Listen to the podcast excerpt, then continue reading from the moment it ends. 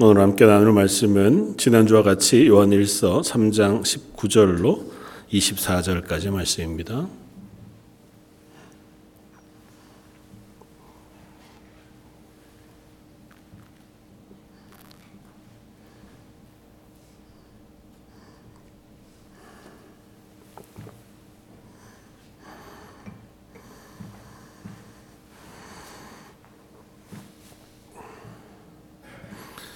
요한일서 3장 19절로 24절까지 말씀입니다. 우차 하였으면 한 목소리 같이 한번 봉독하겠습니다. 이로써 우리가 진리에 속한 줄을 알고 또 우리 마음을 주 앞에서 굳세게 하리니 이는 우리 마음이 혹 우리를 책망할 일이 있어도 하나님은 우리 마음보다 크시고 모든 것을 아시기 때문이라 사랑하는 자들아 만일 우리 마음이 우리를 책망할 것이 없으면 하나님 앞에서 담대함을 얻고 무엇이든지 구하는 바를 그에게서 만나니 이는 우리가 그의 계명을 지키고 그 앞에서 기뻐하는 것을 행함이라. 그의 계명은 이것이니 곧 그 아들 예수 그리스도의 이름을 믿고 그가 우리에게 주신 계명대로 서로 사랑할 것이니라. 그의 계명을 지키는 자는 주 안에서 거하고 주는 그 안에서 거하시나니 우리에게 주신 성령으로 말미암아 그가 우리 안에 거하시는 줄을 우리가 아느니라. 아멘. 어, 수요 예배 때마다 가끔 가끔 요즘 깜짝깜짝 놀라네요. 어, 그러니까 하나님 앞에 예배하면서 음, 하나님 주시는 말씀 앞에 어, 다른 거 상관없이 잘 설 수 있는 은혜가 있었으면 좋겠습니다. 어, 지난주에 저희가 말씀을 나누면서 음, 형제를 사랑하는 것, 어, 그 앞에서 우리의 마음이 책망할 것이 없어야 한다고 하는 어, 말씀을 나누었습니다. 뭐 책망할 것이 없다라고 하는 이 말씀을 통해서 우리가 하나는 격려의 어, 말씀으로 사도 요한이도 사도가 성도들을 향하여 권면하는 말씀으로 우리가 함께 나누었었고 또 다른 한편으로는 여전히 그럼에도 불구하고 우리가 이 말씀이 우리를 어, 경계하는 어, 그와 같은 말씀으로 듣기도 해야 한다고 하는 사실들을 나누었습니다. 그러니까 우리가 진리 안에 거한다고 하는 것, 또 하나님의 자녀라고 하는 것, 어, 제일 처음 우리 요한일서를 시작할 때 말씀으로 돌아가 본다면 우리의 믿음이 하나님 앞에서 진짜냐? 라고 물어보았을 때 실제 나의 믿음이 진짜라고 고백하기 위해서 그것이 그냥 머릿속에서나 혹은 입술로만 난 믿습니다고 하는 것이 아니라 내 삶이 그것을 증명하는 믿음의 고백이 있어야 하는데 어, 사도 요한은 아주 단순하게 형제를 사랑함이라고 하는 이 단순한 명제 하나로 우리의 삶이 과연 하나님 말씀에 순종하느냐 혹은 그 계명을 지키느냐, 또 혹은 빛 가운데 거하느냐, 하나님의 자녀로 사느냐라고 하는 어, 시금석을 삼아 어, 말씀을 전하고 어, 있다고 하는 사실을 우리가 나누었습니다. 그러다 보니까 마음속에 불편 불편이라기보다 이제 어, 거리낄 수 있는 부분들이 없지 않은 거죠. 그 내가 믿기는 믿고 하나님의 자녀라고 나는 사실 생각하는데도 불구하고 모든 형제들, 특별히 여기에 형제는 지난주에도 나누었지만 교회 안에 있는 형제들이에요. 그러니까 믿음의 사람들, 한 공동체 안에 있는 형제들, 그들을 사랑하지 못하는 때가 있다고 하는 것 때문에 경험하게 되어지는 불편함 혹은 죄송함 같은 것들을 우리가 경험하게 된다는 거죠. 그럼 어떻게 해야 할 것이냐. 어, 그럴 수 있다. 그러나 그것이 당연하거나 익숙해서는 되지 않는다 라고 하는 것까지를 지난주 우리 함께 나누었고 어, 연 이어서 어, 그 뒤에 이렇게 연결됩니다. 21절. 사랑하는 자들아, 만일 우리 마음이 우리를 책망할 것이 없으면 하나님 앞에서 담대함을 얻고 무엇이든지 구하는 바를 그에게서 받나니 이렇게 연결이 돼요. 어, 간략하게 얘기하면 우리가 형제를 사랑하는 우리의 삶의 태도 혹은 삶의 증거, 믿음의 고백, 그것이 우리로 하여금 하나님 앞에서는 담대함을 얻게 하고 그 담대함은 어디로 연결되냐 하면 하나님께 올려드리는 기도와 기도의 응답과 연결되어져 있다라고 이 노사도는 이야기하고 있다는 겁니다. 그러니까 차치 잘못 들으면 이런 말이 돼요. 형제를 사랑하는 너의 삶의 태도, 그러니까 너가 믿음으로 잘 살아내지 않으면 하나님 네 기도를 안 들어주실 거야. 라고 얘기하는 것처럼 들린단 말이죠. 어, 들리는 게 아니고 그렇습니다. 실제. 그러면 곤란하잖아요. 어, 저희들은 형제를 완전히 사랑하지 못하니까 하나님 앞에 기도할 때마다 야, 내가 실패한 것 때문에 하나님 내 기도를 안 들으시나? 라고 우리가 생각할 수 있고 또 대부분 그게 맞는 것 같아 보이기도 해요. 여러분들은 어떻습니까? 여러분들은 하나님 앞에 기도하러 기도할 때 혹은 하나님 앞에 설 때 이 담대함이라고 하는 어, 고백을 하나님 앞에 하십니까?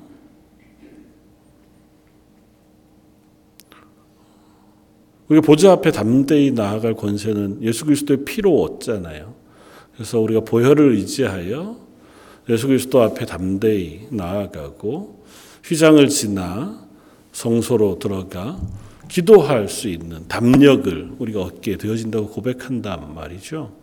근데 사도 요한은 그 담대함 앞에 마치 조건으로 붙이는 것처럼 우리 마음에 책망할 것이 없으면 이라고 하는 말을 덧붙이고 있다는 겁니다.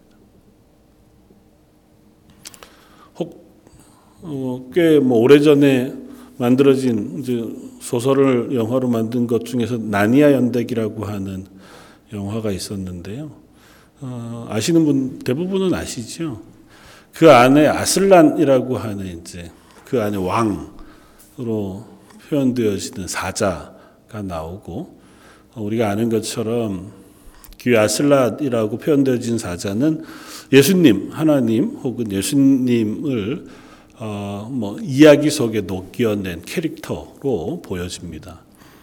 음, 그건 아마 계시록에서 예수님을 어린 양으로 또 유다의 사자로 표현하고 있는 그 표현에 따라서 그렇게 드러내 표현해 준 것으로 보여지는데 그 영화 혹은 그 소설 안에서 보여지는 많은 이야기들이 꽤 많이 성경적인 함의를 담고 있습니다.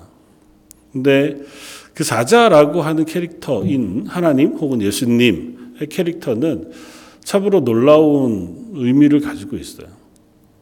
사자는 두려운 존재잖아요. 사실은 사자를 만났을 때 사자 앞에 담대히 나아간다거나 사자와 친밀한 교제를 한다거나 그러는 건 거의 불가능합니다. 만약 그렇다고 하면 뭐 토픽 해외 토픽에 나는 거죠. 어렸을 때 사자를 데려다가 키웠더니 사자가 커졌는데도 불구하고 그 주인하고 잘 놀더라. 뭐 이런 영상을 가끔 보신 적이 있잖아요. 그런 경우를 제외하고 그야말로 힘 있는 대단히 힘 있는 사자와 어, 사람이 친밀하게 교제한다, 교감한다고 하는 거 불가능합니다. 그러니까 하나님은 그보다 더 크신 분이시잖아요. 그러니까 하나님은 우리가 그 하나님과 친밀하게 교제할 가능성이 전혀 없는 분이에요. 특별히 우리가 죄인인 채로. 이 땅을 살아가는 우리가 예수 그리스도의 보혈로 죄 사함을 받기는 했어도 여전히 우리의 삶 속에는 매일매일 또 범죄하며 살아가고 연약한 모습을 여전히 지니고 살아가는 인간으로 우리가 크고 강하신 전능하신 거룩하신 그 하나님 앞에 담대히 나아간다고 하는 불가능한 일이잖아요. 어떻게 하면요? 아, 그 성경은 가능하다고 얘기하니까 성경을 의지하지요. 알죠, 알죠. 그렇기는 해도 저의 제 캐릭터 상의 특징인지는 모르지만 제가 자주 그런 고백을 했습니다만은 저는 여전히 그것이 두렵습니다. 그리고 뭐 두려운 것도 일말 어, 성경적인 의미가 있다고 믿습니다. 그래서 저와 여러분들이 하나님 앞에서 하나님을 아버지로도 부르지만 하나님 거룩하시고 전능하신 분으로도 부르거든요.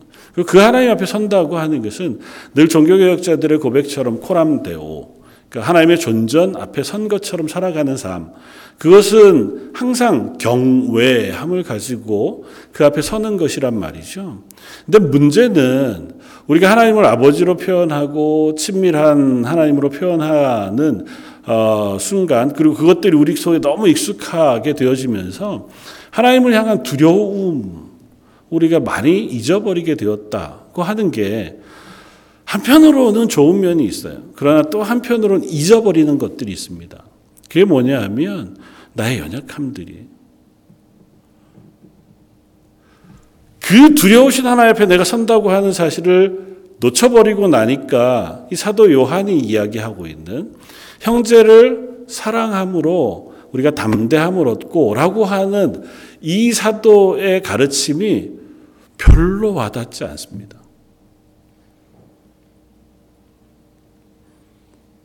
믿음으로 우리는 하나님 앞에 서지요. 예수 그리스도의 보혈의 피로 죄 사함을 받았다고 고백하면서 하나님 앞에 나아갑니다. 우리가 기도할 때도 예수님의 이름으로 기도하고 예수님의 보혈로 그래서 하나님 앞에 담대하게 여기 그 다음 구절 무엇이든 구하는 바를 그에게 만나니 그래서 하나님 앞에 나아가 간구한단 말이죠.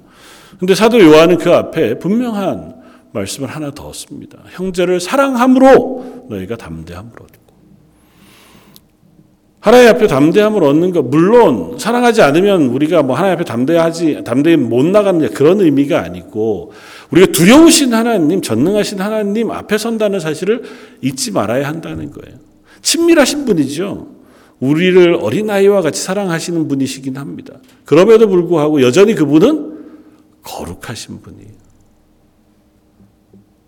여전히 그분은 우리에게 말씀하시기를 모세에게 이곳은 거룩한 곳이니 내 발에 신을 벗으라고 말씀하신 하나님이시고 이사야 선지자가 배웠고 아 나는 망하게 되었도다 고 고백할 만큼 거룩하신 하나님 여전히 그 하나님이세요.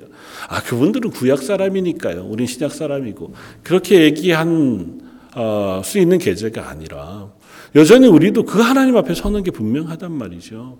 그러니까 그 하나님 앞에 서는 게 두려워하라는 의미가 아니라 그 하나님 앞에 서는 것이 무엇인가를 잊지 말아야 한다는 겁니다. 시편이 계속해서 이야기하는 두려우신 하나님 앞에 경외함으로 나아가며 그렇게 우리가 고백하는 그 하나님이 누구시냐를 알아야 한다는 거죠. 그리고 그 하나님은 그 두려우심의 근거 혹은 그 두려우심의 잣대가 거룩함이라는 것이고 그 거룩함은 두 가지로 표현할 수 있습니다. 거룩함이라고 하는 건 하나님 앞에 하나님의 뜻에 순종하지 아니한 죄 때문에 우리가 그 하나님 앞에 서는 것이 두려움이기도 하지만 또 한편으로는 하나님의 자녀된 이들에게 하나님 명령하세요. 신명기 말씀처럼 너희가 이 모든 계명을 지켜 행하면 너희는 내 백성이 되고 난 너희의 하나님이 될 것이다. 라고 선언하신 하나님이세요. 그러니까 그 계명을 지키면 그 하나님 앞에 담대히 나아갈 수 있습니다. 아, 그게 나는 이제 다 지켰으니까 자신 있어. 이건 바리새인이죠. 그러니까 그렇다는 의미가 아니고 하나님이 그것들을 허용해 주신다고요. 그런데 난 계명은 상관없어. 뭐 살다 보면 계명 같은 거 이게 못 지킬 수도 있지. 그래도 난 하나님 앞에 담대히 나갈 수 있을 거야.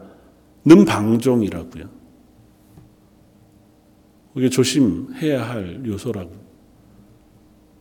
하나님께서 내게 명하신 명령 혹은 하나님의 말씀은 모조리 나는 도외시하고 나는 그냥 하나님 앞에 나아가서 내가 원하는 것을 구하고 하나님 내 기도를 들어주시는 하나님, 사랑이 많으신 하나님, 친밀하신 하나님으로만 내가 생각한다고 해서 그 하나님이 내게 그렇게 하나님이 되어지시지 않는다는 사실을 기억해야 한다는 겁니다. 그 마음을 가지고 지금 사도 요한은 이 말씀을 결론 지어 가면서 우리에게 말씀해 주고 있는 거예요.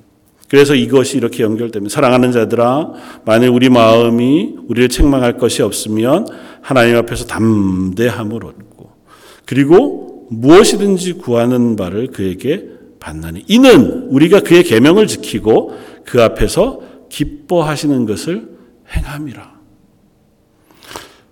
뒤에 다시 한 번 더 부연하면서 기도한다고 하는 것은 우리가 하나님 앞에서 하나님의 뜻대로 행하는 삶과 연결되어 있다고 말씀하고 있어요. 동의가 되시나요? 분명합니다.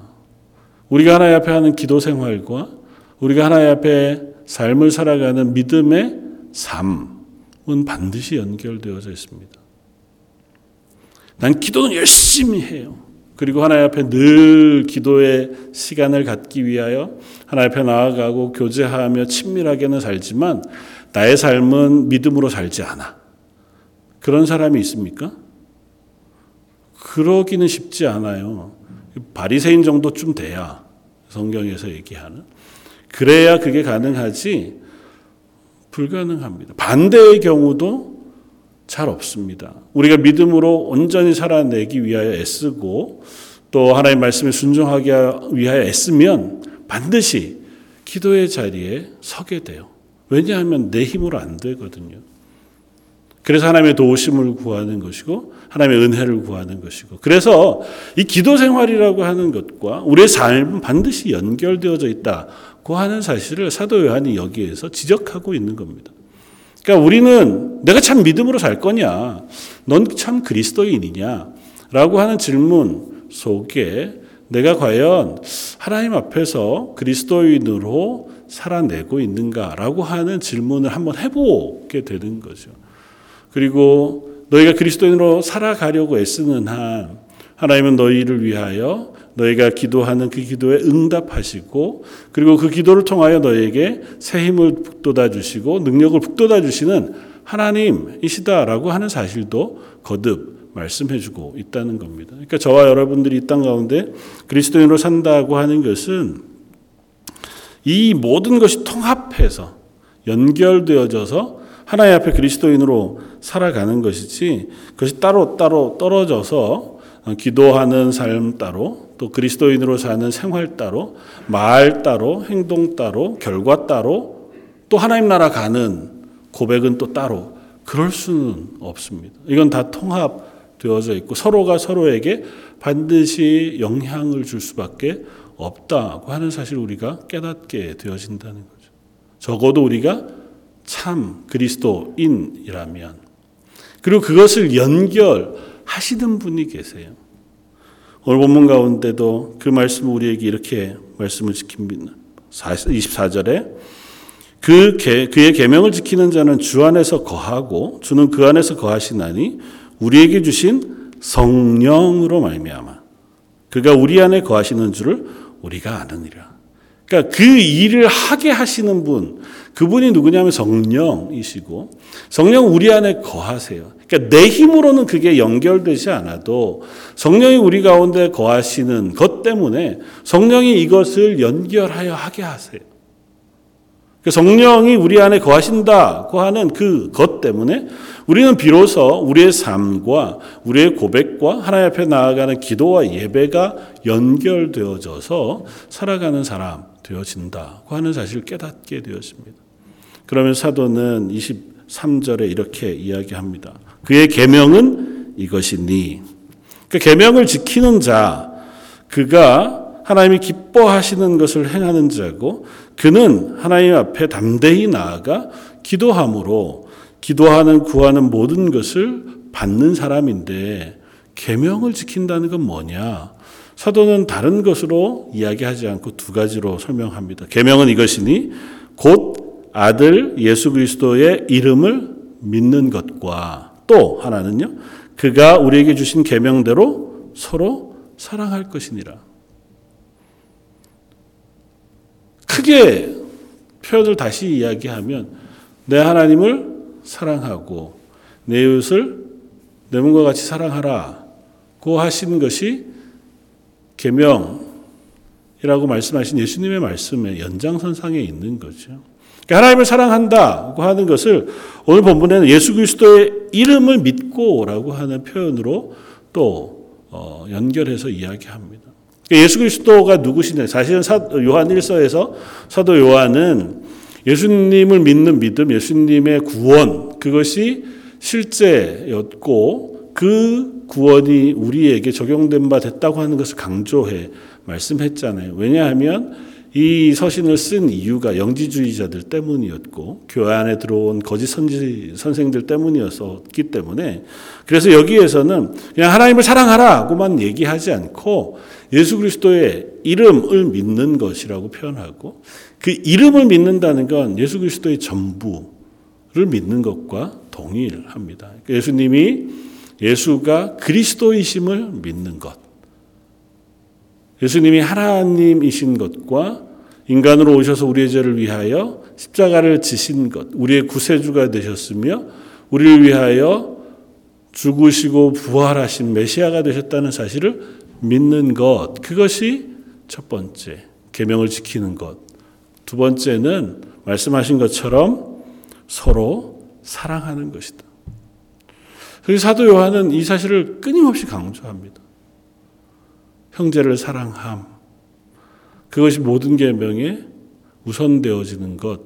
그리고 그 바탕에 깔려 있는 명령이라고 하는 사실을 끊임없이 어, 이야기합니다. 그래서 요한일서는 계속해서 우리들에게 형제를 사랑하는 것 그리고 그것이 우리가 하나님의 사람으로 살아가는 첫 번째라고 하는 사실들을 계속해서 이야기하면서 특별히 여기에서 하나 우리가 더 고민해 볼 수 있는 것은 믿는다고 할때 예수 그리스도의 이름을 믿고라고 하는 이 단어는 어쩌면 이미 한 번 믿음으로 완료된 시제를 써요. 그런데 형제를 사랑한다고 하는 이 시제는 현재 시제여서 계속 반복적으로 행해야 한다고 씁니다. 그러니까 우리는 사실 한국말엔 그런 게 없으니까 그게 잘 표현되지 않는데 어, 헬라어 표현상으로 우리가 따지자면 믿음은 하나님께서 우리에게 한 번에 단번에 주시는 믿음이잖아요. 그러니까 내가 믿었다가 안 믿었다가 또 믿었다가 이렇게는 안 돼요. 그러니까 우리는 한번 믿음으로 그 앞에 섭니다. 그러나 사랑은 우리가 끊임없이 이 땅을 살아가는 한 계속해서 우리 속에 실천해야 할 명령으로 주어졌다는 사실을 사도 요한이 얘기합니다. 그건 아마 이런 것 때문이겠죠. 우리가 한 번 사랑하면 그 사랑이 변하지 않을 수 있는 사람이 아니기 때문에. 우리는 대상을 따라서 또 상황에 따라서 또 시간에 따라서 얼마든지 변하는 사람, 사랑이 변하는 사람들이어서요. 그러니까 나를 좀 잘 대해줄 때는 나도 얼마든지 사랑할 만하다가 어떤 날은 이상한 얘기가 소문을 타고 이렇게 들려오면 사실 확인도 안 했지만 이미 그 사람이 내가 보기 싫어지고 또, 야, 이제 뭐 당분간은 교제하지 말고 좀 거리를 둬야 되겠다. 근데 나중에 가보면 그것도 아니었다더라. 뭐 이렇게 되는 수가 우리가 참 많잖아요. 그러니까 우리는 정말 약한 존재거든요. 그래서 사랑한다고 하는 건 끊임없이 애써 수고하지 않으면 하기 어려운 것이기도 해요. 그 사랑에는 수고가 필요합니다. 사랑에는 애씀이 필요해요. 그래서 매 순간 우리가 사랑하기 위하여 수고하고 또 애쓰고 또 다시 노력하고 또 다시 사랑하려고 하는 그 고백이 필요합니다. 그래서 사도 요한은 이 요한일서를 쓰면서 계속해서 형제를 사랑할 것에 대하여 또 권면하고 또 다시 반복하여 말씀하고 있다고 하는 것입니다. 저 여러분들은 하나님의 사람으로 부르심을 받았습니다. 그리고 예수 그리스도의 보혈의 피로 죄 사함을 받은 하나님의 자녀라고 하는 사실 우리가 고백합니다. 그리고 그 고백은 우리의 삶을 통하여 증거되고 증명되기도 하지만 우리 스스로에게 확신 가운데 거하게 하기도 합니다. 내가 믿음으로 살아가지만 어떤 사람들은 확신이 없기도 하잖아요. 뭐 그게 기질상의 문제일 수도 있습니다.